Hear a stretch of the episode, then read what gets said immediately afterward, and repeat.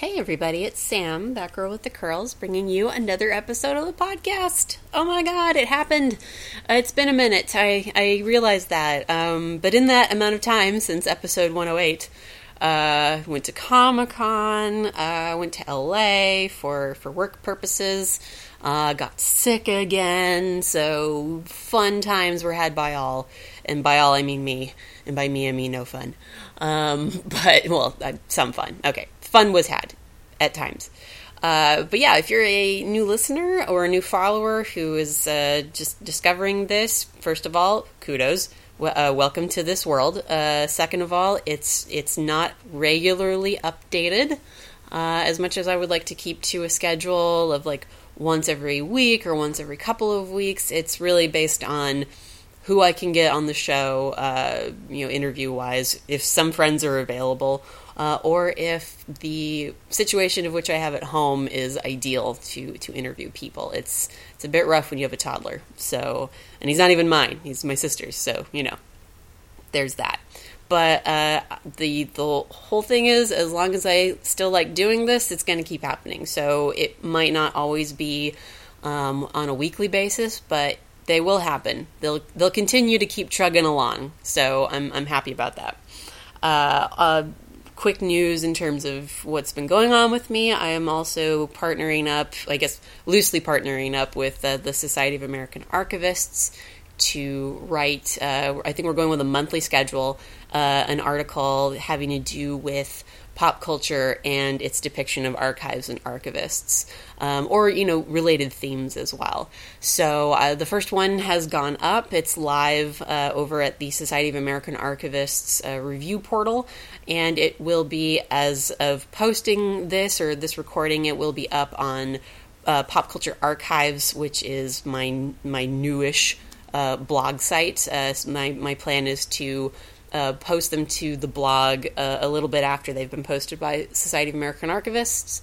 And then I'm going to try to follow that up with like smaller posts, you know, things that don't take a super long time to write because it's kind of a flash in the pan, like, oh, this thing in you know showed an archivist or an archive very briefly but there's nothing you can really examine with it other than oh there it is so that's the idea it's as all things are, it's a work in progress. Um, but this episode that you're here to listen to is episode 109, which is Megan Hutchison. Uh, Megan is uh, an artist, a friend of mine, uh, who you will remember on the Femme Magnifique podcast. I think it was part three, because that's the one where we were all in uh, Shelly Bond's hotel room uh, talking about uh, basically Black Crown Publishing, which is an imprint of IDW, and uh, this was uh, this was what Shelly was doing before that was even announced. So uh, Meg was on that uh, episode, and then I was like, you know what, we should do this just just you full time the the whole hour. And uh, yeah, so she was kind enough to take some time to talk to me uh, about her work uh, on Rock Stars, uh, which is uh, coming to its end here fairly soon. She talks about it a little bit in the podcast. And for the most part, we talk about just nerdy shit. You know, it's it's a lot of Harry Potter, it's a lot of uh, Doctor Who.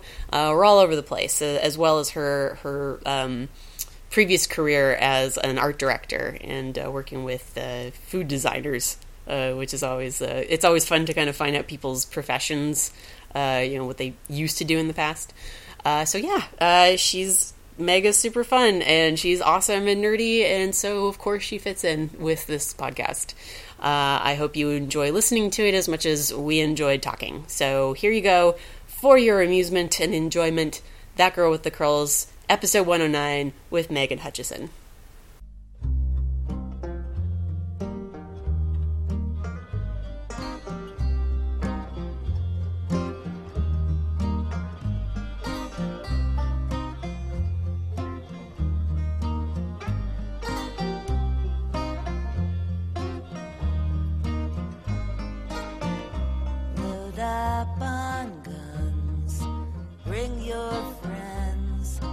Fun to lose and to pretend she's over. Hi. Hey Meg, how you doing?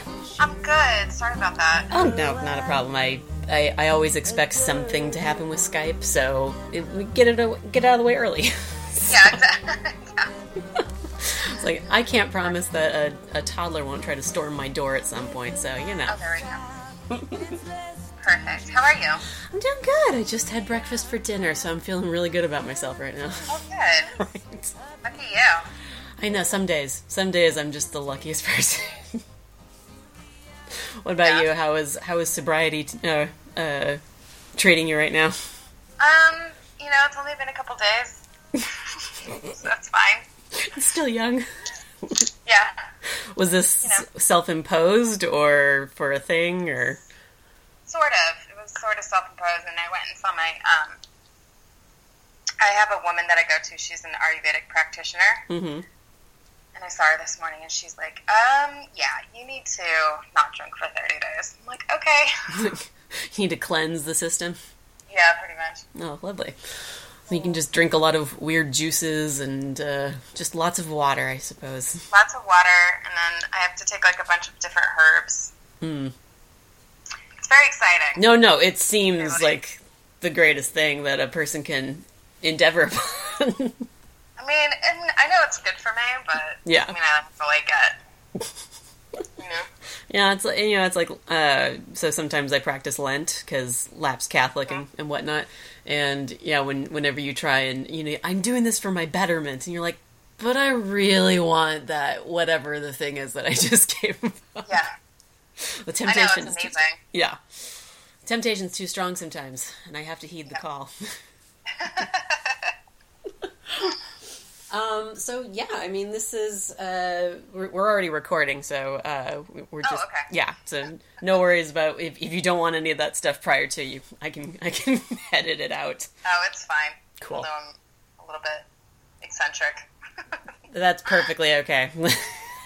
as as long as you're comfortable, I'm comfortable. So and that that makes this go way easier. yeah, absolutely. So now I'm going to ask you some hard hitting political questions. Um. Oh, perfect. I won't know the answers to any of them, so Cool. Excellent. You don't have to. no, I mean, um, I was actually reading uh, Rock Stars last night, uh, going going back over it because I've I've gotten into more of the uh, not graphic novel, but the the volume reading is just easier right now for me. oh yeah, sure. Yeah, and I'm this is the gushy part where I just tell you like how gorgeous it is and you're you're really good at what you do. so, Oh God, thank you. Um, I was actually just on Twitter because I was I was looking up your Skype name, and you know, like my feed is basically I have Twitter to look at art and drag queens. Mm. Um, if, I think that's what it was created for, wasn't it? that's entirely why they created Twitter. Um, but uh, you know, it's it, all these artists pop up in my feed, and I'm just like, what the fuck am I doing with my life? Like, oh no.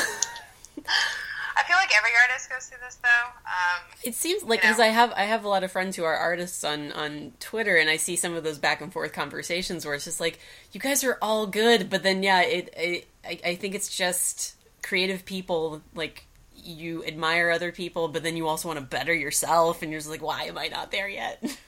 yeah, I mean, it's it's very frustrating, Mhm. and uh, you know, it's good because you want to, you don't want to think that you're the best because then you won't grow as an artist. But then Mhm. at this, it's a two edged sword because like, and on the other side, you know, you're like, oh, I suck, and uh, my life is meaningless. So yeah, you know the usual things that people. the usual. the cycle of your back brain. and forth.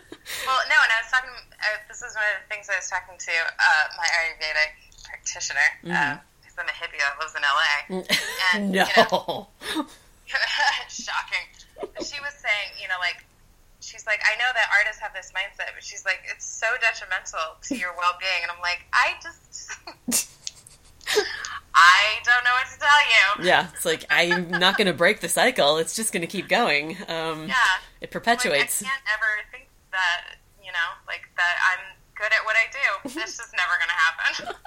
No, so I anyway, thank you for the no, compliment. of course, no, yeah. I mean, it's it's it's it it. Sorry, that's this is where I get all tripped up. Where it's like you're just really good, and I admire it because I can't draw or shit. So, my I do some great M birds. So the smaller they are, the further away. So uh, Oh yeah. That's that's my way of drawing or stick people.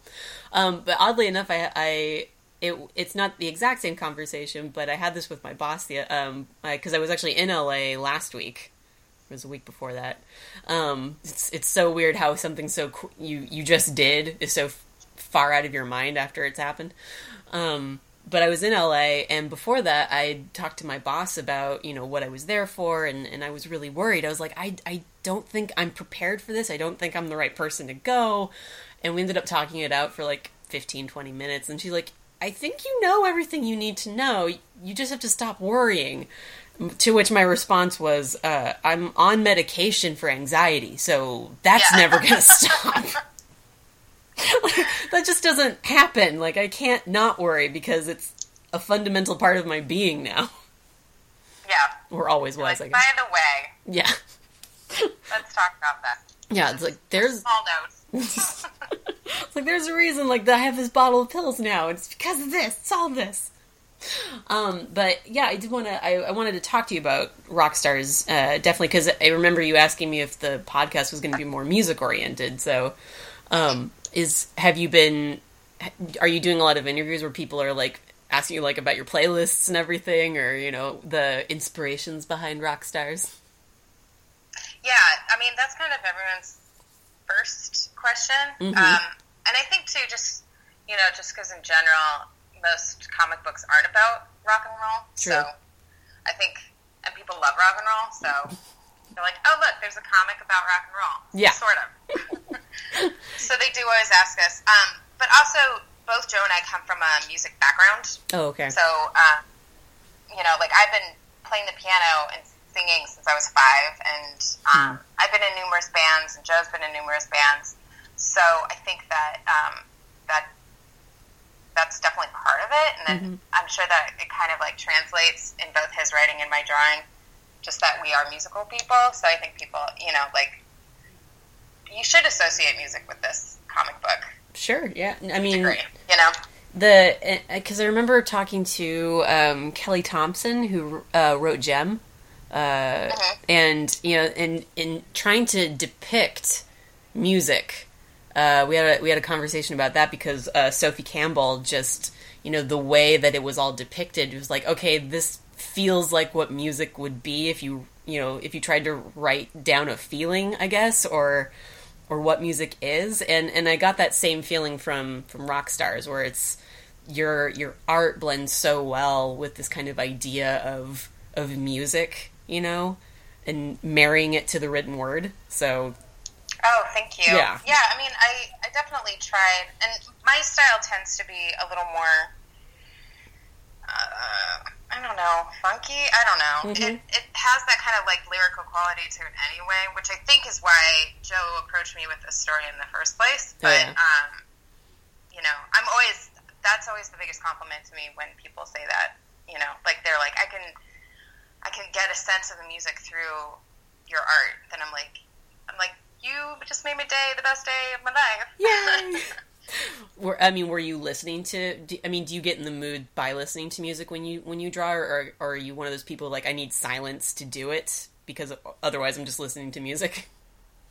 no, I actually, um, I actually listen to podcasts when I draw. Oh, okay. Um, I need noise around me all the time. I'm, and actually, uh, my husband gets mad at me because, you know, we we wake up early, and the first thing I do is I go in the kitchen and put the kettle on, and I put on the classical music station. Sweet.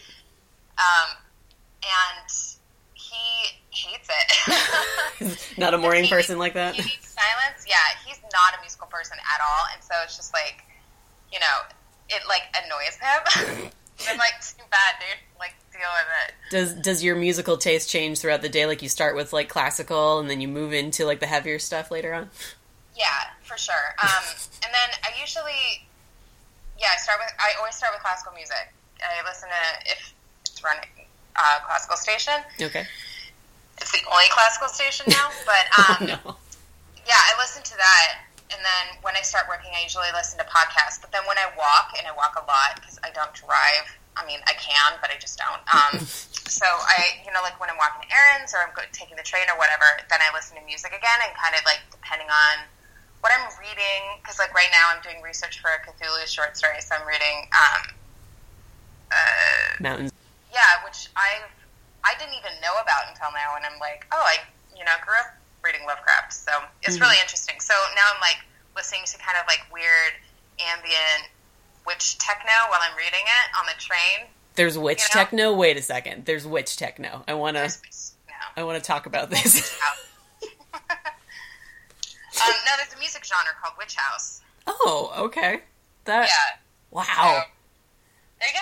I know there's a genre for everything. It, I mean, yeah, clearly there is. I mean, I it's just it's I think it's when you find out there is something that's named that and then you're just like, "Oh, well, okay. I guess that's a thing." yeah, you're like, of course there was. I'm sure Of course witch that exists. uh, of course witches would be into house music. I mean, this just Yeah. makes perfect sense. Although, I mean, I, I study Wicca and I practice uh, I practice Wicca, and when I do like my um, my spell work, I listen to Vivaldi. So I don't know. Whatever does it for you, I guess. I mean, you're it's it's your outlet. You might as well Yeah, like you don't have to justify it to me, Meg. It's fine. I'm only like, silently me- judging. Let me justify myself. Catholic, just silently judging you. I don't have to like point it Yeah. know. out or anything. Oh, there you go. you know. Yeah, yeah. Just know that next time I see you at a convention, I'll be like, mm-hmm, I know. I know all about you. Exactly. Um, yeah, it, it's. I don't know. I, I had something and then I lost it for a second, which is Sorry, always I distracted you with witch techno. I no, and that's but that's the best thing because I what what I like about doing these interviews a lot of the time is that I I do learn about some new stuff. So actually, I'm after we're done with this call, I, I'll probably go down a witch house music rabbit hole. Yeah, I mean, if you need some recommends, I can send you some some stuff that I like. I like more of like the ambient stuff. I'm not. I actually grew up like I was a rave kid in high school. Shocker, and um, so I actually don't like a lot of like the dancey stuff. I like more kind of mellow ambient stuff because I'm old now. Oh yeah, You know, like I don't want to be moving I've too much. retired my uh, my JNCO jeans. Oh, you could, I know. you could put them back on. This will be your your lifetime movie. Dust 'em off. Yeah, yeah, you gotta get back. You gotta get back on the the horse again and ride the bike. I don't know, metaphor. Um, That, insert. that's a die. the rave, my rave days. I'm so glad we didn't have Facebook back then. It was Oh, so yeah. thing. That needs to just be buried and lost for in the annals of time. I think most people, yeah, because my um my my mom's not big on technology. She's, I mean, I had to.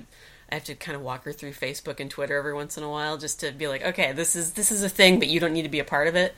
Um, and I'm so glad that she's not so into it that she's like taking old baby photos or you know stuff and being like, remember when this happened? like, yeah, Yeah. thanks, but no. Yeah, like let's just.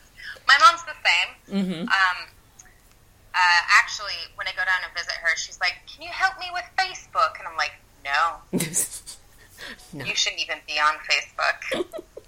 Oh, Plus, like she set it up so every time I post something, it pings her, which is terrifying. so you don't say anything anymore, is what you're saying? Yeah, pretty much. You have to like break your computer and like disable that. You just have to develop your own secret language, teach everybody you know except your mother. Yeah. I mean, this is something that could work what I mean. conceivably. Oh my god, it's just terrifying. Develop Uh, a secret twin language or something. yeah. yeah, no, uh, my mom asked me to uh, help her with Facebook, and this was years ago when I was in grad school. And it was like our first day of like getting to know. I was a second year at the time, and getting to know the first years and not freaking them out too much. And she gives me a call while I'm helping clean up. She's like, "Can you? What's this Facebook thing about?" And it was just, I think a friend of mine was standing next to me and heard me audibly sigh. Oh And- no. And I was just like, Mom, I'm gonna be home in like two weeks, so I'll I'll do that then. I can't do that right now. I can't walk you through this on the phone. Yeah. Oh yeah. I mean, well, and that's that's the phone call. I mean, isn't that like part of being a, you know, a child? yeah, some Like you teach your parents technology. Like my mom calls me all the time, and she's like, "I took a picture of Quinn, who's my nephew, and I can't put it on Facebook." And I'm just like, I have to like walk her through it. and this is like once every two weeks. mm. I'm like, lady, it's called Google. Like, there are YouTube videos for this. Christ. I know. Honestly, just look it up. You have the you have the internet at your fingertips. Yeah, no, I, I get a lot of, hey, I wonder what this thing is. You should look that up. It's like, you have a smartphone that's literally next to your hand right now. You should Yeah. just. I, I know you only type with one finger, but come on, let's let's Well, let's work this out. That's the problem. Is Mm. that it would take her 20 minutes to look it up because there's a lot of pecking. You know, Yeah, she one finger type. the the at one point she was taking typing lessons because for for job purposes, and at that point in time I was I was writing like a lot, like just out in like our living room or something like that. And she the way she types is again that one dat dat dat that kind of thing. Yeah. And then she'd look over and see me, and I'm just like cross the keyboard, and, and then I look over at her and I keep typing. I'm not even looking at the screen. No. And she's like, "I hate you right now." She's like, how dare you? But that's the thing because we grew up with computers, so Yeah. we know how to type. Run the. I mean, because I I think you and I are about the same age. Because I'm 33, and you don't. Yeah, we're about the same age. yeah, you don't have to tell me. You just if I'm in the ballpark. but there's that that that shift, that generational shift where we were kind of in still in the analog stage, and then we moved into digital, and we adapted to a certain extent. Uh, whereas, like, I look at my nephew, and he's he's not even a year and a half. He's like a little bit over one, and he already understands swiping. Like he's already Oh yeah. He's already there. Like he'll be ten times smarter than I was, you know, at twenty five than uh, in, when he's five. Like he'll he'll just know it all. No, my nephew's the same age, and he well, he thinks smartphones are just for watching fish videos, but um, I mean, he's not wrong. he's not entirely wrong. No, But he can he can work an iPad. He's one and a half. yeah. So You just look at him, going like, "What? What even? What is?" good. I mean, But I will say this because I taught myself how to program the VCR when I was three, Mm, mm. and that is way harder than operating uh, like any Apple device. so I still think I'm smarter than everyone.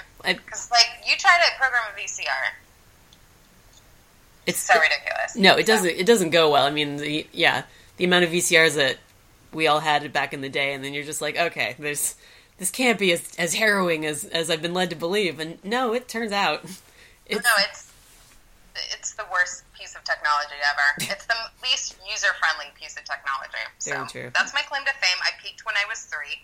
oh, good for you. That's great. you're you're doing so well, so well, hun. Thank you. You're welcome. It's a while ago, but you know, still riding that wave. Yep, you know, I mean, as long as it gets you through the t- the dark times, I mean, having that to fall back on is, is always a good skill, I suppose. This this art thing, you know, comes and goes, but Yeah. programming VCRs, that's the wave of the future. Programming VCRs is forever. Yeah, that's gonna stick with you. it's like learning stick, I I guess. I don't know. Uh, all I know is that thank God for DVR at this point because it just solves all of your problems right there. Oh yeah, absolutely. As far as I know. And my DVR is just full of Doctor Who. Oh, there we go. Are you Sometimes I need to rewatch them. are you is, is it the yeah, suck. the new new new Who or is it the old school Who? Oh no, it's the new one. The new one. Are you excited about Jodie Whittaker? Wick, uh, I'm so Whittaker. excited. That's her name. Whittaker, yeah. Whittaker. I mean, I love Capaldi. Mm-hmm. He's definitely he's ingratiated himself as my favorite doctor. Yeah. Even though I love David Tennant, he just looks too much like my ex-husband. So oh, yeah, that can out the window. that'll put a damper on it. Yeah, I, I- like you ruined it you and your face. with your stupid British-looking face. yeah. Um, but um, no, I'm so excited, and actually, uh, what a great time! You know, like Mhm. I'm so excited for my friends who have um, young children who are big nerds. Oh yeah. You know, like they get to grow up with a female doctor, which is so awesome. You know, No, I, I think that there was a video. I, I saw it on either YouTube or it was on like Twitter or something like that, and it was these parents recording their daughter, and they she sees Jodie Whittaker being the you know kind of revealing herself, and she's like, "The doctor's a girl," and she's like so happy and so excited, and you're just like, "That's that's what it that's what it is. That's what it's all about, right there. This little girl now gets to have a female doctor, that's so awesome. right?" I mean, that's Uh, it's so empowering. I mean, that's part of why I got into comics is because when I was a kid, we didn't have. I mean, even the big characters like Wonder Woman and stuff Mhm. um, were like so like sexualized that we didn't have like real female role models. Yeah. you know what I mean. Mm-hmm. Yeah, Um, I, I spent. No, go ahead. Sorry. Well, it's just the fact that that's changed so much, just even in the, like the last like five, ten years. You know. Oh, for sure. Yeah, the the amount of representation, like in terms of moving forward with like women and people of color and you know sexual orientation, all that stuff is like. I mean, it's slow going in some aspects, but in other ways, you're like we're making leaps and bounds, and and it's just so exciting to, especially like watching my nephew. Like he's gonna grow up with all of this stuff, with all these great things that took forever to get to, but they're here now. Yeah, exactly. Yeah. Yeah, I mean it's it's pretty amazing, and um, that makes me want to have a kid just to be like, look at this world that we're creating. But then I'm like, oh, that's too much time and effort and money. So But then you'd actually have to like have so the kid. Have. I mean, you can teach the dog a couple of things, I'm sure. Like, I just taught her to speak like yesterday. really? Yeah, we're practicing it. So Well, eventually you'll work up to like full sentences, and it, uh, yeah, you can have a conversation. well, she can she understands English, so well, it'd be weird if she chose. Dog is the smartest dog in the world. By the way, so that's every dog owner ever. For sure, yeah. I've, I'm a I'm a lifelong cat owner, but I, I I really feel like one day I'm gonna have a dog just to be able to say I had the experience. Yeah, no, it's it's good. Uh, it's good to have. They they keep you um they keep you grounded. Mm. That's yeah. What, what- I mean, can I ask what kind of dog? She's a Chihuahua pug. She's actually staring at me right now. Go. She's like, "Why are you sitting and talking to your computer and not playing with me or giving me TRATs?" Because she understands English. like strange human. Um, yeah, she's so she looks like a black mogwai from Gremlins. Oh, okay. She's a pug. she's like the most ridiculous. Does she does she shake? The last uh, last Chihuahua I ever saw was just it shook so much, or I was just like, I feel like I'm gonna break you. I'm sorry. Know, they get that. She she shakes when she's nervous, but um, she has enough pug in her Mm. that kind of like mellows her out. yeah. Um, but she, I call her a house elf. She's like Dobby. Like she just like kind of like shows up, you know, yeah. like randomly, and she's got big ears and huge eyeballs, and She prevents you from going to Hogwarts. I mean, she's always like, "You can't go to Hogwarts." I throw socks at her, and it doesn't. It's not helping. well, well, I mean, maybe you should just stop throwing the socks at this point, Megan. I don't think it's. I think it's just a fool's errand at this point. I know she keeps destroying them, so it's it's just a bad idea. There we go. I mean, I'm, at least we've at least we've talked it out. I mean, at least we know that your dog is definitely not going to let you go to that magical school in Scotland. I think is where it's And- supposed to be. That's why I'm not at Hogwarts. And That's I tell myself every day. and and what is what is uh, Meg Hutchison's uh, schoolhouse of choice? oh man, I mean Slytherin all the way. Very nice. There's I I. I know people who get really mad if they ever like got like because have you done Pottermore? Yes. Okay, and are you Slytherin on Pottermore? Oh yes. Okay, uh, so my sister is a uh, she identifies as a Hufflepuff, but she took the test on Pottermore and got Slytherin. Oh, see, I understand that people would be like, "I don't want to be Slytherin. It's an insult," and I'd be Mm. like, "Good. I don't want you here. No, Get out." that's the most Slytherin answer that you could have possibly given. so, Exactly. yeah, it's like, We she- know who we are. but it Like, was I'll go to cons and like someone will come up to my table and they'll buy some stuff and they'll be wearing Slytherin stuff, and I'm like, "You're in the right place. we we see each other." Mm, no, I I go between Slytherin and Ravenclaw. Like I my my I guess the the normal one that I did, like it was just purely me answering it. I was like, okay, Ravenclaw, sweet. Um, and then I did one where I kind of was like, let's try some opposites and see where we go, and it got me into Slytherin. So, Oh, really? Yep. That's like your evil side.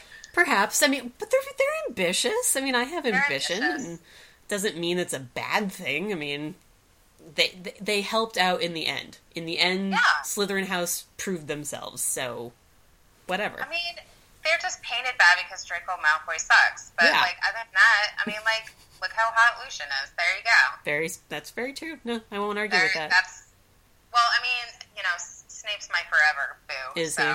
he? like, oh my god, I just want to help him, and he. I want to cuddle with him. Actually, um, I'm ha- a friend of mine is she's a professional um, costume designer. Oh, yeah? She does she does mostly cosplay, and um, she's going to uh, make me a Snape. The whole oh, the whole get up. Oh, nice. Whole get up. It's like the only cosplay I'll ever do. Well, Like I want to be Snape. it's got to be super comfortable. I mean, it's just a robe, basically.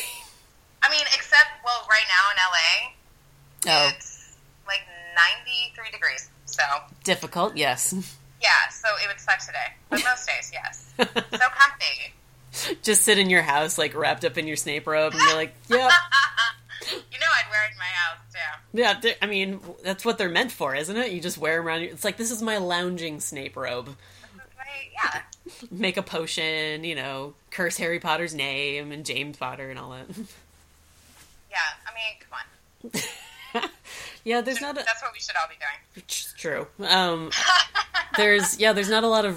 I mean, other than Luna, and then there was Cho, but she she didn't it didn't turn out well for her. Um, No. not a lot of huge Ravenclaws I can identify with, so uh, you have to kind of. I know, that's the thing. I mean, mad respect for Ravenclaws, because they're, like, obviously, like, the super brainy ones. Thank you. But yeah, they don't have, like, a, a lot of, like, mad rep, you know? I mean, Mm-hmm. it's like, even, like, Hufflepuff, like, they got, like, some crazy, like, celebrities in their midst. And, Right. like, Ravenclaw, they're kind of like, eh.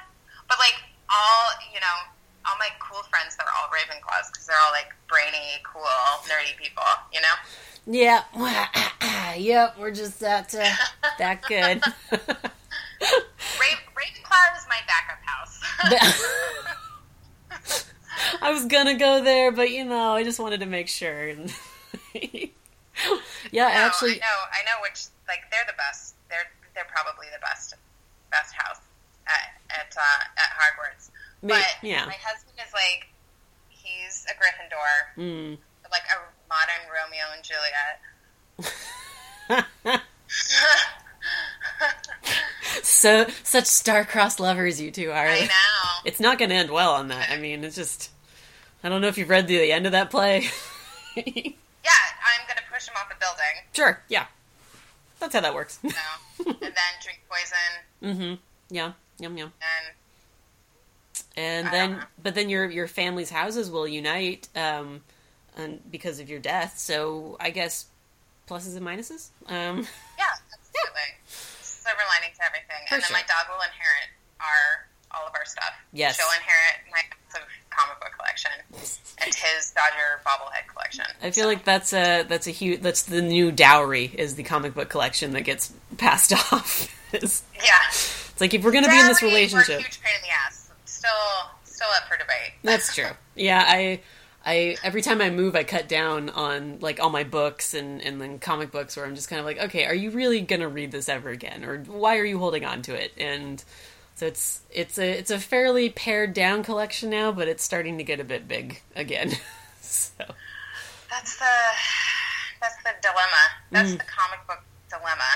Well, and also, um, we're both huge bibliophiles, so Mm. I we have a library in our house, and we're thinking about moving, and I'm just like, Oh, we're gonna need a truck just for our books. Yeah. or we're not getting rid of any. convert everything into a library, and then that's just where you live. I mean, Yeah, yeah. are, I mean, That's there you go. We don't need furniture. No. You can sit on books. You can just get like those big like encyclopedias and then create a chair out of them. And then you're like, There just- you go. yeah. I mean, Percent. why couldn't that work? It's totally feasible. Yeah, I love it. I'm going into home decorating. Don't worry about it. No, I think it's perfect. Have you seen Only Lovers Left Alive? uh, I know of it, but I haven't actually uh, like watched the whole thing. Oh my god! Oh god! Okay, well, And I don't care like- about spoilers. You can spoil as much as you want. To, you know, go for it. It's less of a spoiler. I mean, it's Tilda Swinton and Tom Hiddleston as vampires. So That's the already, most it's per- like every goth's favorite movie. That's the most perfect thing I think I've ever heard. Um, but she lives in um, she lives in Africa, and she's going back to Detroit, where Tom Hiddleston lives. And Mm-hmm. um, they're va- she's a vampire. They're both vampires, so they don't need anything. Yeah. So she's just pa- like she's packing for her trip, and all she does is put a bunch of books in a suitcase. and it's like, God damn it! Like, she's like, I mean, that's just what I want to. That's like on my my vision board. I'm like, I want to be that when I grow up. you just want to be you want to be Tilda Swinton putting books I into. be vampire Tilda Swinton Mm-hmm. with a suitcase full of books. I mean, you're not too far off from it. It could happen. I think this is actually doable in your lifetime. Every day, I'm working on it every day. yeah, you're just like I'm. I have a goal in mind, and I'm working towards it. Yeah. It's like, I mean, Gotta have goals. Yeah. I mean, what what are we in this world if we don't know? Like, at least have some idea where we're heading. I mean, it can't all be randomness and chaos, or can it? I I don't mean, know. it is. really look at, but you know, Yeah. we can we can pretend that it's not. True. or it's like I mean, uh, was it Hermione in the in the books? Or actually, in the movies when she has the, I mean, it's like a bag of holding basically, and and the the books shift. And it's like, yep, that's what I want. I want a bag of holding, all my freaking books in it. And that yeah, and then she has like the big tent. Yeah, she's she basically like has a whole house in there. Probably. I mean, Oh, I wouldn't put it past her at this point. It's like if you were to actually go like dumpster diving into her bag, and just be like, okay, what what is actually in here? it would be like Newt Scamander's suitcase. Yeah, I actually just saw like that a movie. lab in there. Yep. Ugh, love it. I well, again, it goes it goes back to the TARDIS, where you're just like you walk into this like giant.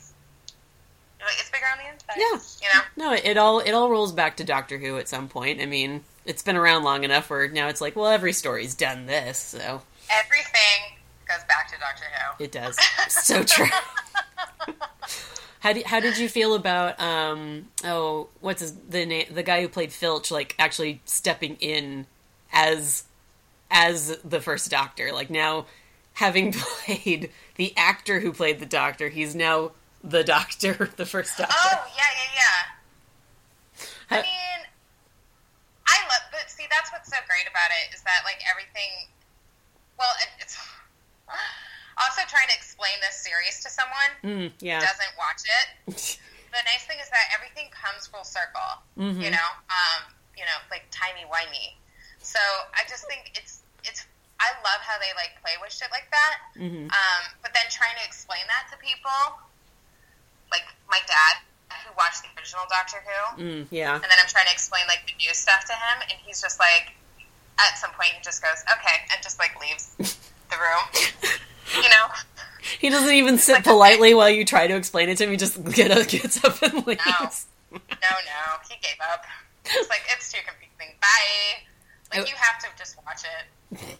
Yeah, I would. Uh, anytime my so my roommate in college was actually really into um, uh, what you were saying with uh, uh, what is it Lovecraft. He was really into into Lovecraft, and he would start explaining it to me. And I I've read a little Lovecraft, but I wasn't like you know a big nerd about it or anything. Um, I had other things I was a big nerd about, um, and still am to this day. Uh, but he would start explaining it to me, and he would stop at one point and be like, "When did I lose you?" And Yeah. because you could just kind of see see the glaze happening where I'm just kind of sitting there humoring him but not retaining information anymore. yeah. You're like, and checked out. yep, and gone. And and then it just yeah. became like a fun game the two of us would do where I'd start explaining something and I'd wait and just be like, "When when did I lose you?" Yeah. Well, and that's the problem. That's the problem with being a nerd. Yeah. We we know a lot of shit and then we want to tell people about it and then they're like, "I want to share it, mhm. and then you realize halfway through the conversation they are not. That's not their nerd kingdom. Nope. That's yours. I'm about that with American history. with my uh, my specialization was yeah. No, it was, my specialization was the American Revolution through like the ratification of the Constitution, and so anytime like a George Washington thing would come up, or you know Hamilton, I would just start going in on it and just be like, "Well, what you really need to know is this, this, and this," and just watch my sister look at me like, "I didn't even ask you a question, and you're Yeah. you're telling me things randomly." But that's what we do. Yeah, it's kind of it's kind of our shtick.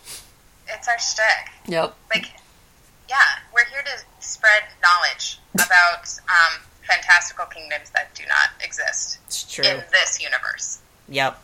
And I, I think that's the only way it, it makes any sense. You know? Um, have you ever done a Doctor Who comic? Have you ever wanted to? Oh yeah, for sure. Yeah. I mean, I haven't done one. No. No. I would love to do one. That would be fun. I'd like to do an offshoot though, like not like something that's kind of like tied to the Doctor, but Mhm. isn't involving the Doctor specifically. Okay, like a, like a, a different character's point of view or something like that, or or just like Yeah. a random story set in the world of Doctor Who. Um, yeah, where he like comes in at the end, or it's it's like the aftermath. Because the other thing is too, which I love, is that like I only say he because the the new one hasn't started yet. But like he comes in and like there's a planet and it's melting, or you know, and like he comes in and saves it because he's so smart, and then he saves it, and then everyone like goes home and they're like woohoo, and he like disappears, and I'm always like, and then what? Yeah. Like what happens? to like the cat people. No one talked about the cat people, you know. So they were trying to Like- help the face of Boe. Why does no one talk about this? poor face of Boe- well, he dies. Yeah, he does. Spoiler alert! Oh shit. But But- damn it! But it's okay because it's Um, Cha- Captain Jack, so he lives for quite a long time. I mean, it's really. Also, spoilers, I guess. Well, you know, and it's a it's a non-linear timeline, so he's still alive. yes. Also Um, true. but you know, it's like I, I would love to do something about that, like where he just like kind of shows up at the beginning or the end, and then and then it's just like, oh, okay, like now I have to deal with this shit. Thank you, guess. He just bookends the tale, or he's just like, "Hi, I'm the Doctor. Bye, gotta go," and he comes Yeah, back at the end. Thank Yeah. God I saved you. You're like, but I okay. Well, the monster's dead, but now there's a dead monster Yeah. oh my God. in the middle of our city. The cleanup crew. Yeah. Thanks, I guess. I, I'm like perpetually fascinated by you know especially I know that uh, Marvel did this and it was it was kind of like based on a, a cleanup crew type situation where who are the people who clean up after Spider Man you know with all that webbing and, and, and stuff like that Oh yeah. like I'm always obsessed with the the the things around a superhero universe just because it's like if you live in a world where Batman you know like chases the Joker down and likely destroys a building every once in a while what what are the insurance rates in in Gotham City I mean what is what is it like to actually live in this city and have to experience that Yeah, exactly. I mean, that's so. I I love those kinds of stories. Um, like uh, that's why I thought the beginning of the first Spider, the the first Spider-Man, um, the beginning of Spider-Man: Homecoming was so good because Mhm. like the whole reason, the whole catalyst behind Michael Keaton's character is because uh, they were cleaning up after the Avengers. yeah You know, like that's so cool to Like- me because it's like, yeah, what happens to these poor people? You know? Well, and- and it's a good update of the Vulture too, because I mean, especially with a lot of superhero villains, like the costumes are just so so over the top and ridiculous because that fits the medium. But when you translate it into film, you're like, okay, this this doesn't work. Like we can't have him running around in like a, a like pajamas basically and Yeah. some wings. Yeah, why is he wearing tights? Yeah, it doesn't make any That's sense. That's the other thing too. Is like I think that I mean, what a great time to be a nerd. Like, there's just been such like a rejuvenation of, you know, of not just Marvel, but like just kind of like nerddom in general. Mhm. You know, where we get like my sister-in-law went and saw Spider-Man with me, and she hates comic books. Oh, she does. You know, I mean, she doesn't hate them. She just like does not care. yeah, it doesn't. It doesn't affect her life. No.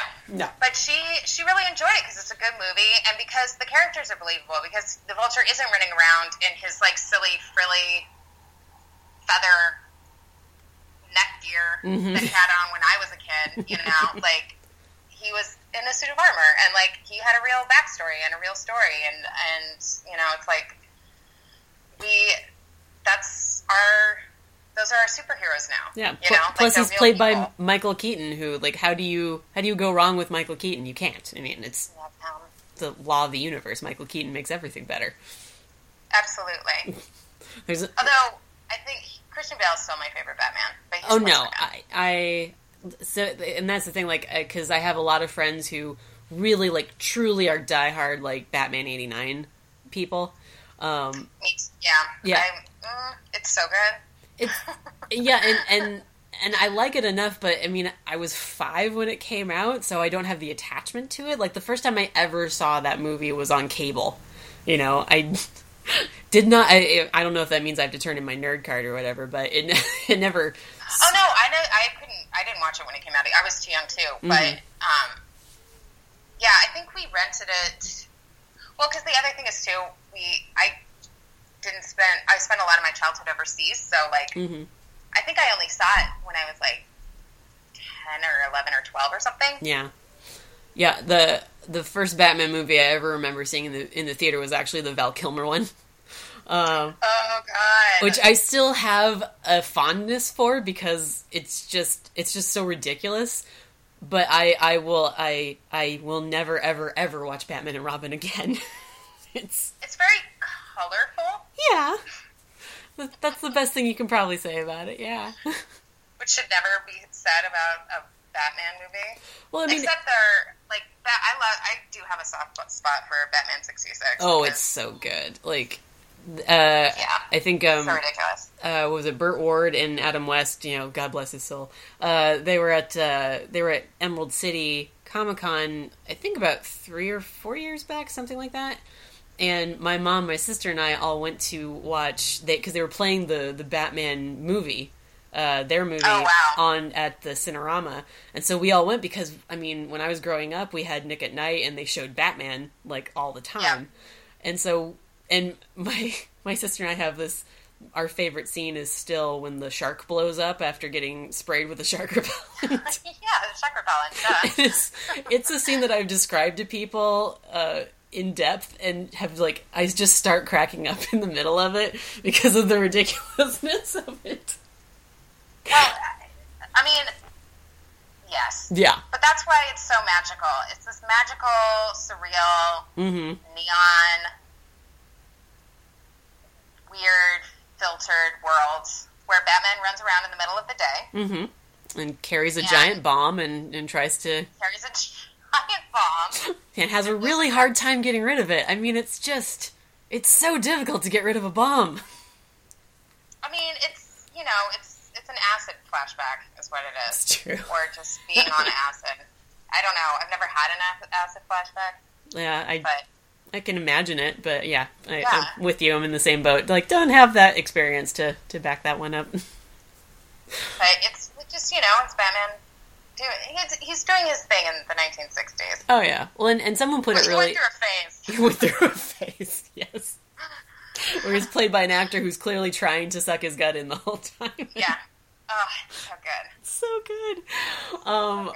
uh, and I, I mean, I think that's why I liked, um, I, why I liked uh, Batman Returns, not Batman Returns, Batman Forever, so much is because it reminded me of the '60s uh, TV show. Because Jim Carrey is clearly channeling Frank Gorshin and doing all Oh, of that. sure. So it's just like, yeah, no, this is I'm all about this. It's it's kind of a tough watch now because it is so kind of cringe worthy, but I still hold a fondness, and and we got that great Seal song, so whatever. Which I sing in the car whenever the poor Uber drivers that have to take me home. If I've been like at the bar mm-hmm. and then they're like, "Do you want to listen to your own music?" I'm like, "Why, yes, I do."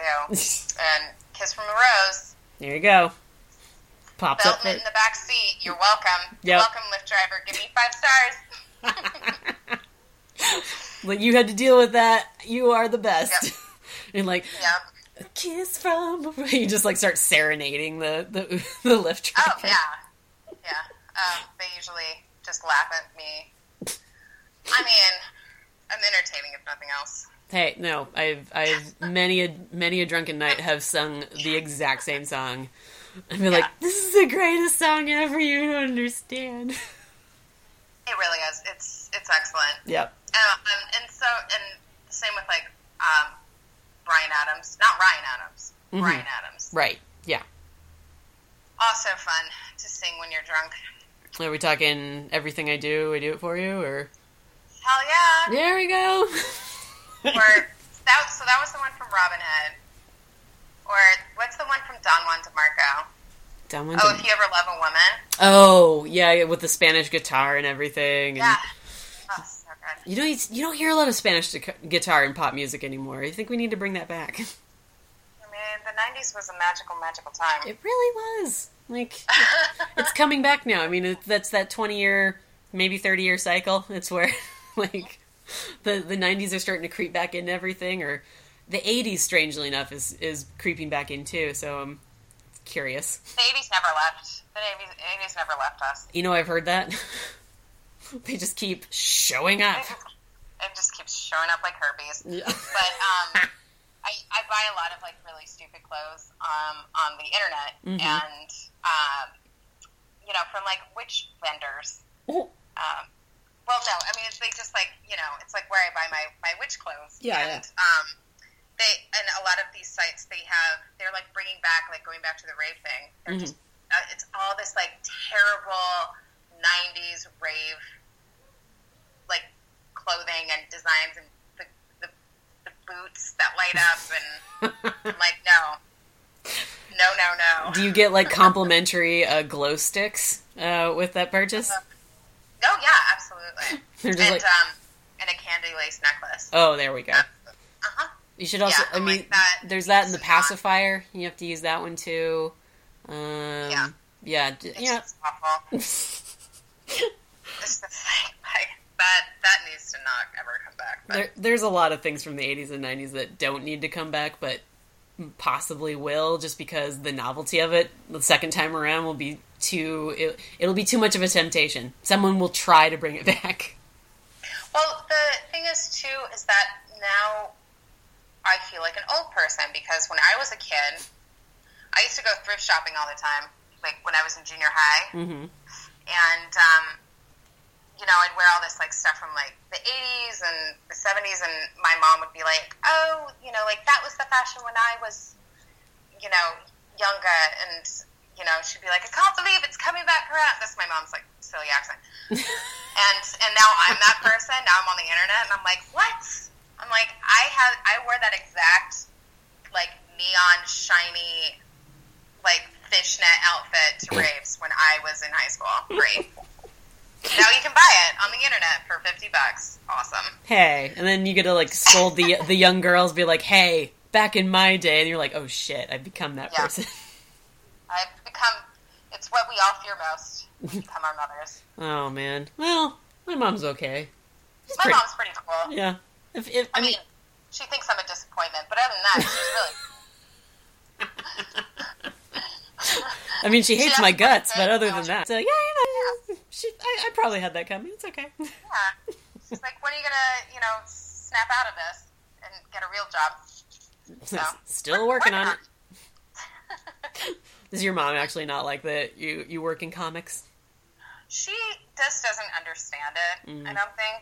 Um, you know, my parents are immigrants, and I, I think that like with a lot of people that like came to this country and um, you know like experience where they Mhm. like pull themselves up from their bootstraps, and you know, like my dad's like a business owner and all this stuff. They just kind of you know like that's what they imagine like. I mean, part of why they moved here is because they, yeah, my family's South African. Oh, okay. So I was actually born during apartheid. So, you know, like they didn't want to have that. They didn't want me to grow up with that experience. And Mhm. so I think what uh, my like our my brother and my life should look like because they gave us this opportunity. And my brother's doing swimmingly. Like he's an engineer and he is married with a kid and he lives in this like big house in Dana Point. And then meanwhile, smash cut. and here's Megan. you know, and um, so I think it's just for them. They just don't. There's no context for what I do Mhm. in their eyes, you know. 'Cause, Yeah. Like, people don't do what I do in South Africa at all. I mean, maybe I mean there are certainly people now, and like the creative industry is growing there. But Mhm. I think that um, you know, for them, they're just like they have no idea that like I could do this for a living, and like why want to. Mhm. You know, and like I, I worked in the film industry before, and I was an art director for twelve years, and they were cool with that because I was like making movies and commercials and working on TV shows, and like they could contextualize that. Plus, like my mom's kind of like she she's really into like celebrities and stuff, so she's like, Oh. Like- she's like, ooh, you're hang, hang out with famous people. You're gonna introduce me to all your famous friends now, right, Megan? yeah, exactly. She's like, no. Nah. I'm gonna go and draw these comic, these funny pictures about other things. Like, oh yeah, remember all those like Sony parties I used to take you to? Not no mo. You want to go to Comic Con with me? Great. You've been cut off. No more celebrity status for you, ma. Yeah. No more Hollywood premiere parties, Mom. Sorry. Can I ask what um what what movies you you worked on? Um, well, so the movies were mostly terrible. Okay. Um, I worked on like a lot of slasher stuff, a lot of indie movies. Mhm. That was kind of my. thing. Um, and then when I started transitioning into doing um, comic books, um, I would just work on it like assistant art director, do like graphics and stuff. So I I worked a lot of like Adam Wingard's movies. Mm-hmm. Um, and then I worked on TV shows. I worked on CSI, Oh, you did. Ed, which I've never seen. Oh. Um, and then I just did. I mean, like a bunch of my work to pay for my uh, my art habit was um, I was doing commercials, which is pays really well and is very soul sucking um, as an art director. So And and so what do, what is the role of the art director? I mean, other than what it sounds like it probably is, but I'm sure that there's more to it than the actual name. Um, not re- I mean, you know, it's just like in commercials, I'm basically just in charge of everything behind the actor. mm-hmm. Um, and then I'm also like I'm the art, I'm the head of the art department, so like, you know, props falls under me. Mm. Like the food stylists. Well, the food stylists are their own thing. Yeah. Oh my god. Oh god, dealing with food stylists, I'm like, uh, just go Oh, away. oh no, There's no! so- You have to dish. Keep going. Keep going. Oh no, no, no! It's just, it's, it's funny. It's just like one of those things where, like, you know, like they're so, which I get because actually, like, especially doing food commercials, the food has to look a certain way, mm-hmm. you know. So the people that tend to do food styling are so like they have to be so specific all the time, you know. so it's just like you go do your thing. Please don't bother me, you know, like. Do- Like they're just they're just very very intense people. It's it. Yeah. I mean, do you, do you?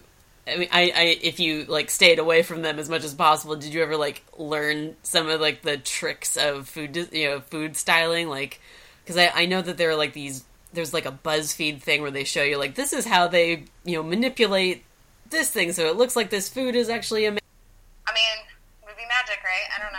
I get yeah no I because because the one thing that stuck with me was that um like the milk in a cereal bowl is actually just glue. That that one like blew my mind. I was like, Well, what? it's, it's sometimes it's glue, and sometimes they just mix um, some kind of like viscous resin with um, with white paint. Uh huh. It depends on the shoot that they want to do. Okay. Because yeah, I, I imagine if you're like trying to do like splashes or something like that. And, Yeah. Yeah. Because then you need that texture. Mm-hmm. Yeah. I don't know. And I think what bizarre. What uh, the other one I remember is that uh, ice cream cones. The, the ice cream is is uh, mashed potatoes. Yeah, and actually they use that in movies too. Oh, do they? Yes. So, um, unless it's like a very specific scene, like if someone is um, eating, it's like has a milkshake or something, it's it's mashed potatoes. 'Cause That it won't, because it gets so hot on film sets. yeah. So and that's why that cone never looks like it's melting. It's just Yeah, it's disgusting. that's These poor actors. I mean, Mm. we used to. I mean, you have to like torture them. You know, like you put them under these hot lights. You put them in costume. You put them in tons of makeup. You make them eat like really shitty food and drink really shitty things because it looks good on camera. mm-hmm. And then and then they have to play someone else. in front of a crew of people. You know. poor actors. Poor act. Like, good luck with that. I'm gonna go hide in my trailer. like here, here's your spit bucket. Oh God. So we have all these like past lives because they, you know, they form us into the people that we are now. Oh, true. No, I yeah, I've I've I've worked the retail. I was a I was a cold caller when I was right out of high school, um, for a for a portrait studio, and it was like the worst year of my life. I was probably so depressed that year. Like, No, no. Ugh, I he my boss at the time made me work on Thanksgiving, and, and he was like, "You need to be calling them about getting their you know their Christmas portraits." Like, no one's going to want to talk to me. It's friggin' Thanksgiving. Like, Yeah. how well do you think this is gonna go? Like half of them are either not celebrating, so they're mad, and the other half are are are clearly getting their food in order, so they're not gonna want to talk to me. This is a poor Yeah. business plan. no, that's ridiculous. So never fly over. I'm going home. it lasted, I think, No. another couple of months Yeah. after that. Well, I'm also terrified of the telephone. I'm like, if someone calls me, I'm like, why aren't you texting me? Mm, no, I'm I'm the same way. Like I, the only people I'm comfortable talking on the phone with, like for lengths of time, are ba- basically my immediate family. And Oh yeah, but it's only my mom. there you go. See, yeah, like doing doing this, doing these these uh, conversations. Like I'm not even kidding. Right up until I hit the the the call button, I'm a nervous wreck. I'm just being like, oh my god, oh my god, oh my god, oh my god, oh my god, and then hit and like, hey. that's why. That's why I needed the glass of wine. But my Ayurvedic teacher was like, nope, Like, nope, that's just not gonna happen. nope. And I was like, can I smoke a bulb? And then I'm like, I don't want to be a stupid stone person. Going back to being an artist, we're constantly, what do you call that? Self medicating? Mm, yeah, That's a good word. yeah. That's a that's a great that's a great descriptor. I know. well, I mean, we're, we're we're getting to the the end of the hour, but um, I did want to bring up Femme Magnifique. I mean, if we're gonna actually talk about some of your work, which we did at the beginning, and then everything else in the middle is like, whatevs. Um, Yeah. Which always good. Um, but I've finally gotten around to reading Femme Magnifique because I only have so much time in my my day. But because we did talk about we talked about it in at ECC. Was it two years ago? Um, when we did that. Yeah, it wasn't this past one. It was the one, yeah. Yeah, So- when we were in uh, Yeah. Shelly's hotel room, which sounds weird when you say it like that, but Yeah. nonetheless, when it was like, like a really good dive bar. right, Exactly. it was- it's very we gotta go to Shelly's room. Uh, We have the best old fashioned. That's my hipster impression. oh, okay. It's like I only drink absinthe, and it has to be with a, like a real, true antique spoon, um, Yes. and the sugar must come from organic um, cane, whatever. Yeah. Oh, yeah. No, I don't want all those weird chemicals in my body. Exactly. but uh, you and and I, I know we probably talked about this, but you did your story based on uh, Ada Lovelace, Uh-huh. um, which is just first of all gorgeously rendered and colored by High Five, and it's just pretty, pretty, pretty. Um, but uh, I mean, what was what made you want to write about Ada Lovelace? Um, I so I gave um gave Shelly like a list of people that I wanted to write on, Mhm. and Ada Lovelace was in there because she was the fu- first computer programmer, Mm-hmm. and this was in 1820, and she is the the only legitimate daughter of um, Lord Byron. Lord Byron. I'm Mhm. like, what is his name? What's the guy? The dude. What's the Ah. guy? Um, the guy with the face. So she just has like a really interesting story. And so when Shelly got back to me, she was like, "Why would you want to do Ada Lovelace?" I'm like, "Because she's a computer programmer, but she's the daughter of an artist. So she has this like dual duality to her that Mhm. I can relate to because I'm the daughter of scientists, but I'm an artist. Mhm. So it's like I'm constantly conflicted, um, just as far as like my my art brain versus my science brain are like they're always like vying for more attention. Mhm. Yeah, it's, it's just a mess in my head. I mean, But what you're I'm- saying is you want a lobotomy. basically I Okay. want to sleep for a million years. Um, that's not how any of this. But um, so I just thought, you know, like that. I just thought that was really interesting because you know, like not a lot of people know about her. Like people that are in the computer sciences do know about her, hmm um, but not a lot of you know people that have normal or everyday jobs. Like they don't know about her. So I thought it was a really important story to tell. hmm Um, she also like lost her mind because she took too many drugs. Well, that that'll happen. That'll do. So I'm like, I like this girl. She sounds amazing. It's like no, but sh- I just, I always like, I just, I just thought that conflict between the two because the reason why she was able to be so efficient at um, being like creating this computer language Mhm. is because she didn't think of it scientifically. She thought about it poetically. oh, okay.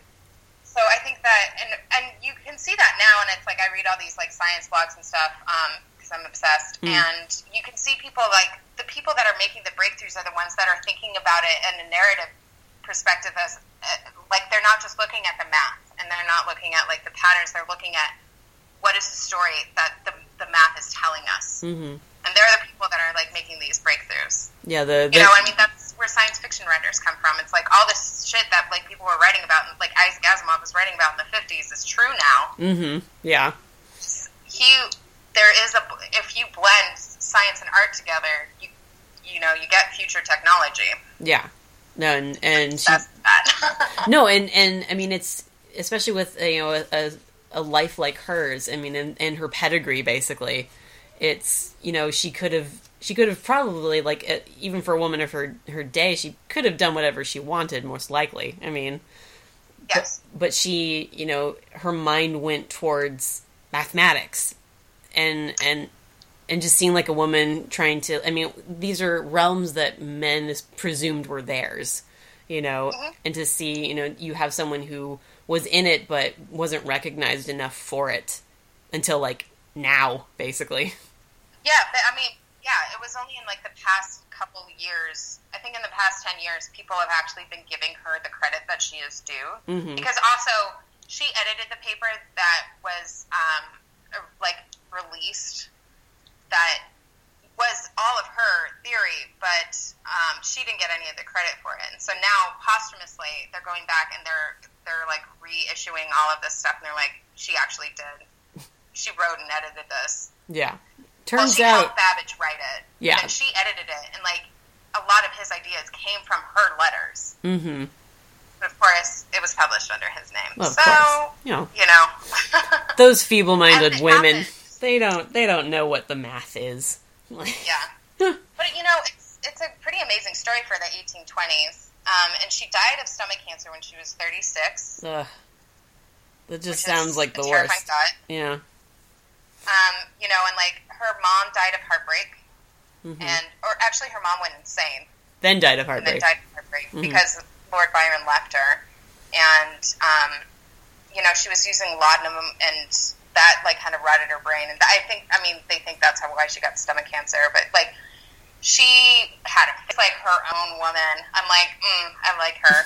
like how ahead of her time, you know? Mhm. Yeah, no, definitely. And and again, like the that that big old splash page that you do for her is just it's just so wild. It's so wild in like the best way possible. I mean, um and and I'll I, I might just like put up a, a picture of this like when the, the the podcast goes live, but you know when you're doing when you're doing a condensed story like this basically i mean it's three pages um how what I, I don't know how do you approach it like how do you kind of synthesize it all down basically Well, that was the hard part. So, like, I was lucky enough that I got to work because I helped Shelly with the book, Mm. with the design of the book, and so I was actually helping her. I was in her office, and so she actually kind of like helped me with it, just as far as like I had an idea of what I wanted to do, but then she was the one. She was like, "You should just do a big splash page,"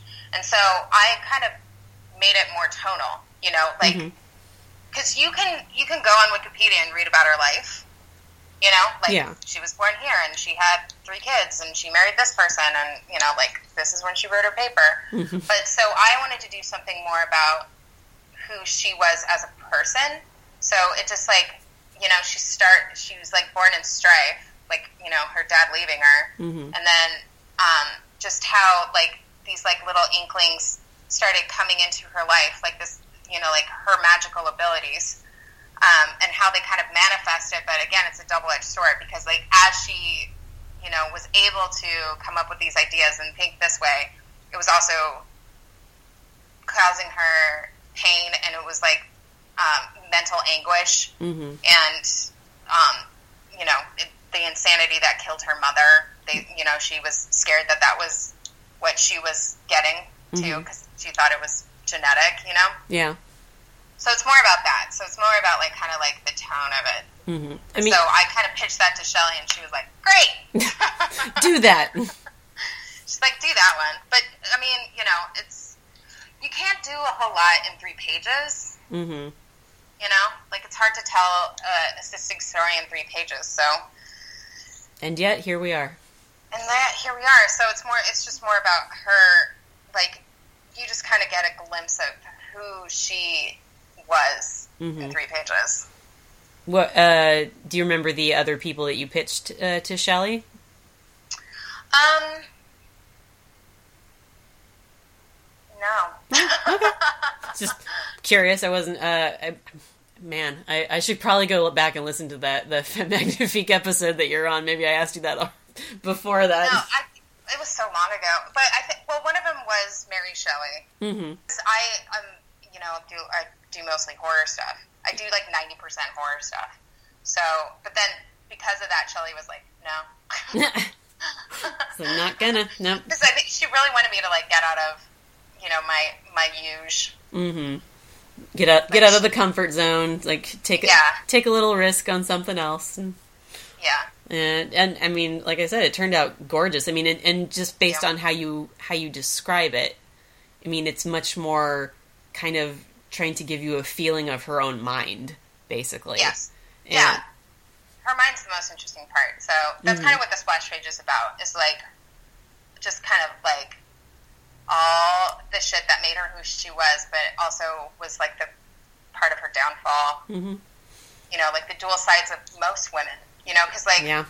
and I struggle with this too because it's like I'm an I'm a fiercely independent woman, and um, but at the same time I'm I'm want to be a caretaker. You know, so it's just like hmm we we're constantly struggling with this. You know, Yeah. It's the burden of being a woman. It is. We're we're very complex creatures, which I understand is why you know, like men are like you're so emotional. It's like actually you're more emotional than me. I just got a lot of shit going on. I, you know, I found that to be so much truer. Like, you know, I've seen, I've known a lot of men in my life who are. It's it's amazing, like how needy they are, and I'm just like, why do you not just have your shit together yet? I don't get it. Like, No, they're way. See, that's the thing, and it's and we're starting to see it more and more now, which I think is actually really, really important. Mhm. Like I can see it in my nephew. Um, my he's my my husband's nephew, Mhm. but like um, he's 11, and I can see that he's just really sensitive. Mhm. And you know, like back when we were growing up, boys weren't allowed to be that sensitive, Yeah. and like now there's like a place for him. You know, like he's allowed to be sensitive. yeah, um, I'm really, you know, because like boys can't, boys should be sensitive. You know, no, exactly, and and you know, the whatever pre-described gender roles that you think that someone should conform to, it's just ridiculous. It's, um, I'm I'm really excited to show my nephew uh, Steven Universe. You know, eventually, just because, and I was explaining it to my sister because she, I mean, she doesn't watch the the amount of cartoons that I do, um, but I was I was explaining to her the whole concept behind it, and I was just like, it's a boy whose power comes from his emotions. I mean, that's the best thing that you can you can have for not only little little boys but also little girls, you know, Yeah. and, or you know, little gender fluid theys. Um, It's it's. I I think I'm I'm more excited about like the entertainment aspects going forward. That not only I get to you know watch, but also get to share with with my nephew. I think is that's what I'm like the most exci- excited about right now. Absolutely. I, I keep asking my sister in law when I'm allowed to show my nephew Adventure Time. Oh my god! There we go. I'm like, this is the most important show he will ever watch. In the history of ever. of ever. Mhm. But I did, we did um, eventually wear down um, my my brother's uh, my ugh, what is it? She's my she's my husband's sister's kids. Okay. We did eventually convince them to get into Harry Potter. So Oh. there's one there's one battle that that is won. Well, that's just a gateway drug. I mean, eventually it'll open up to so much more. I know. I hope so. But yeah, like my my niece just asked me. She was like, "I want Hermione Granger stuff," and I'm like, "Why do you like Hermione?" She's like, "Cause she's so smart. There we go. She doesn't let anyone boss her around. She's the boss." I'm like, "Get it, girl." It was like the. Uh, have you seen Black Panther? Ugh, love it so much. There you go. So like the the reactions that people had to like Shuri, um, you know, she it's like she's a scientist who kicks ass and she's stylish and she's amazing and she's funny and all this and it's just like that that stuff like I remember growing up never having female characters with as much nuance as Shuri gets to show. You know? It's, I mean, it's so that's so amazing, and like, what a great, I like ideal person to grow up. But that's just because she knows. Here's the other thing: she knows who she is, and I think that for you know, and like in a lot of media, and you can talk to people about this all day, but in like mm-hmm. a lot of media, when we were kids, the women were defined by their relationships with men. Yep. Whereas the stuff now, because now you're having women writers and men who, you know, have healthy relationships with women who can write women. Mhm. You know, now you have like fully formed women, and I think that's why people love Shuri so much is because she's just she's her own person. Yeah. She's not defined by her brother. She's not defined by her family. She is who she is. You know, and I think that you're starting to see, like, same with Hermione. You know, like you're starting to see more female characters that are not influenced by the men that they have in their lives. No, exactly. I mean, I I'm so glad that we're getting away in in a lot of cases from that whole five man band thing, and then the chick, and Yes. like I, I still just drives me so bonkers when I keep saying like there's like there's like five guys, there's one black guy and one woman. Mhm. Yeah. like why are you still doing this? that was like every '80s and '90s cartoon. No, but you still see it, and I'm like, Yeah. how is this even relevant anymore? exactly. You know, like. Mhm. It's like why don't we Like make a group where it's your your ad agency needs to get fired. it's like where where's my I mean I I do like what they're doing like with Voltron. I mean making uh, Pidge a girl and and doing you know the the little changes here and there where you're just like okay I can see where you're going with this. It's not going to be completely fixed, but I get it. Yeah. I applaud you for it. baby, But baby steps. Baby steps, yeah. But you know, I think it's just important that we do what we do, and like as creators, it's it's very important that we you know promote change where we can. Mhm. Um, you know, and like um, I make sure that characters in my books are. Um, I mean, rock stars is a little bit different because well, it's based in the the the mythology of rock and roll more than anything. Yeah. But even though Joe and I are working on a story right now for, um, I'm not allowed to say what the title of it is, Sure. but it is a horror anthology that is put out every year by a very famous um, horror director. Mm. Ooh. And, um, uh, you know, in our story, like, they're mostly people of color. They're um, a lot of most. I don't know. I mean, like, just like very gender fluid as Mhm. far as like the lead characters. Um, you know, and it's just like that's becoming more and more normal for like the stuff that I'm creating Yeah. like because I also you know like I don't associate myself as you know like I grew up in the gay community and you know like I was very involved in it and you know Mhm. so it's like for me I need to see what I'm represented by too because I'm also I'm not gender fluid but I'm sexually fluid I Mhm. guess Yeah. No. Like a hard part.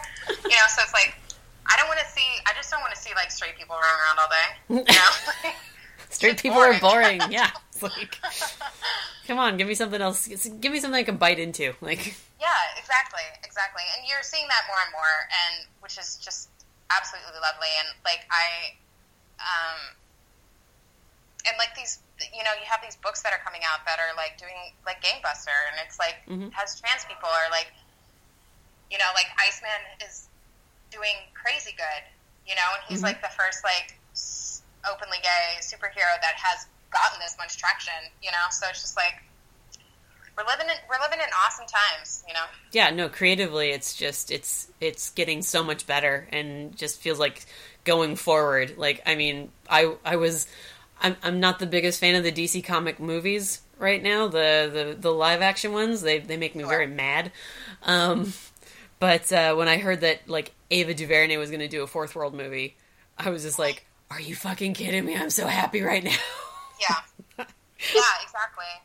It's like I definitely like, especially since I know her favorite character is Big Barda, and my favorite character is Big Barda. So I know. Uh, yeah, That's exciting. so I mean, yeah, I mean it's it's part and parcel, but it's just it's seeing the shift towards you know the voices outside of cis you know white men basically, Yeah.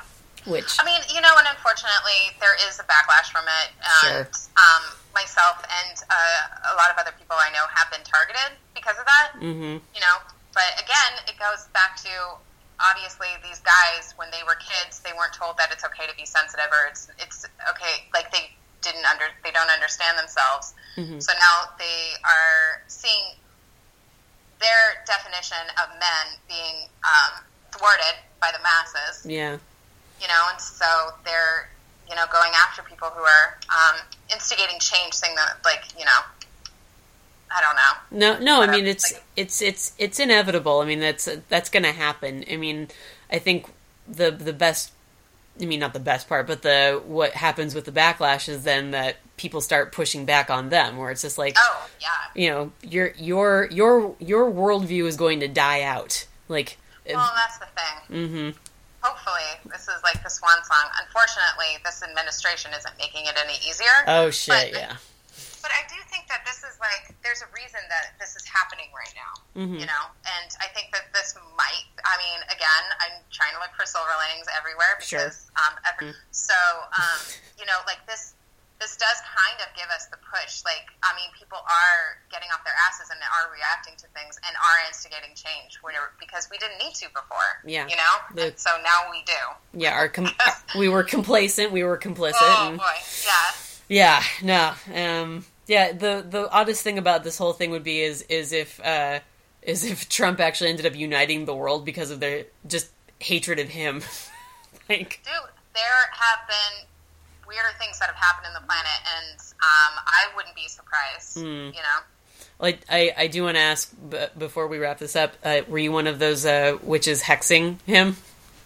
I don't. So I posted something about it, but um, just I just thought it was like funny. But Yeah. No, there. I read this. I read a couple articles because there was a there was a coven in Brooklyn that like got they got a lot of heat for it because they were like they were hexing him and they did like a you know like the news the local news came out to their their place and like they Oh, had all this stuff where they were like hexing Trump.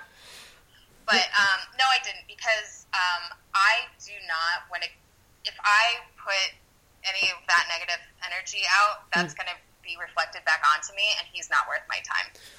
well said. I don't want.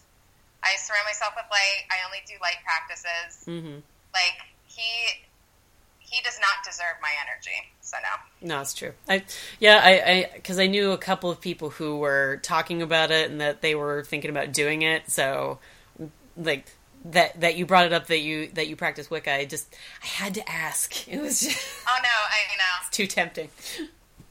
I know. But we do joke about it, and like my other witch friends, we would we would joke about it and like send each other like gifts and stuff. But um, no, because I think it's just real. Well, and that's the other thing. I think it's just really important, and I think that you know, like we're all on the same page. Was like we just need to band together and create and um, create positivity and create light. Here's my hippie rant. Okay. You know, and I think I think we're doing it. You know, and I think that we're telling good stories and we're you know like sharing experiences and we're be, being more accepting Yeah. and being more open and also listening. No, I mean it's it's yeah, creatively speaking, it's it's looking brighter and brighter, and I'm I'm I'm here for this. I'm here for it. Yeah.